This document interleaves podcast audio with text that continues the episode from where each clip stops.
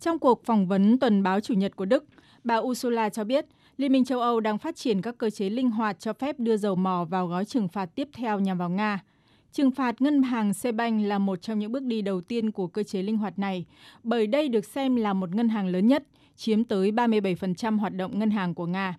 These sanctions will not be our last sanctions. Các biện pháp trừng phạt của chúng tôi tiếp theo chưa phải là cuối cùng.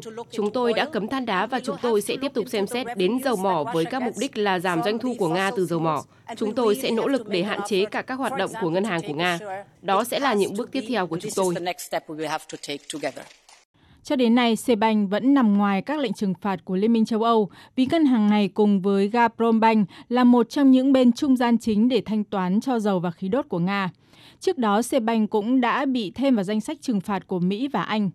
Ngân hàng này đã bị hạn chế xử lý các giao dịch bằng đồng đô la cho người Mỹ. Các biện pháp trừng phạt còn bao gồm cả 42 công ty con của Sebank.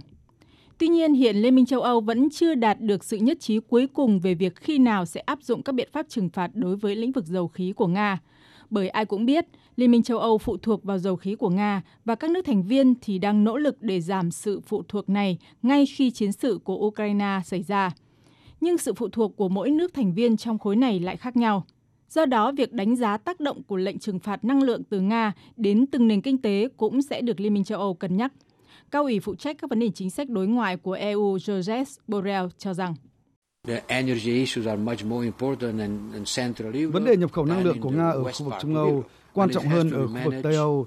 Điều này sẽ tạo ra cú sốc không đối xứng và Liên minh châu Âu cần phải có cách xử lý một cách thống nhất và đoàn kết. Một số nước có thể dễ dàng giảm sự phụ thuộc vào năng lượng của Nga, nhưng một số khác thì khó khăn hơn.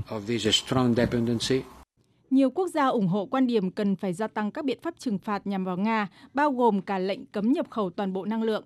Tuy nhiên, một số quốc gia có sự phụ thuộc lớn vào năng lượng của Nga như là Đức, Hungary hay Bulgaria thì đã lên tiếng phản đối. Thủ tướng Bulgaria Kirin Peskov nhấn mạnh các nước thành viên của Liên minh châu Âu sẽ phải trải qua một sự khó khăn rất lớn nếu khối này quyết định cấm nhập khẩu dầu mỏ và khí đốt của Nga. Phó Thủ tướng Nga Alexander Novak cảnh báo việc áp đặt cấm nhập khẩu dầu mỏ và khí đốt của Nga sẽ gây ra hậu quả nghiêm trọng đối với thị trường toàn cầu. Theo đó, giá dầu sẽ tăng không dự đoán trước được, có thể lên tới 300 đô la một thùng. Ông Novak cũng cho rằng thị trường châu Âu sẽ không thể nhanh chóng tìm được nguồn cung thay thế dầu mỏ của Nga, có thể mất hơn một năm và người tiêu dùng châu Âu sẽ phải chịu mức giá đắt đỏ hơn. Và thực tế đúng là như vậy.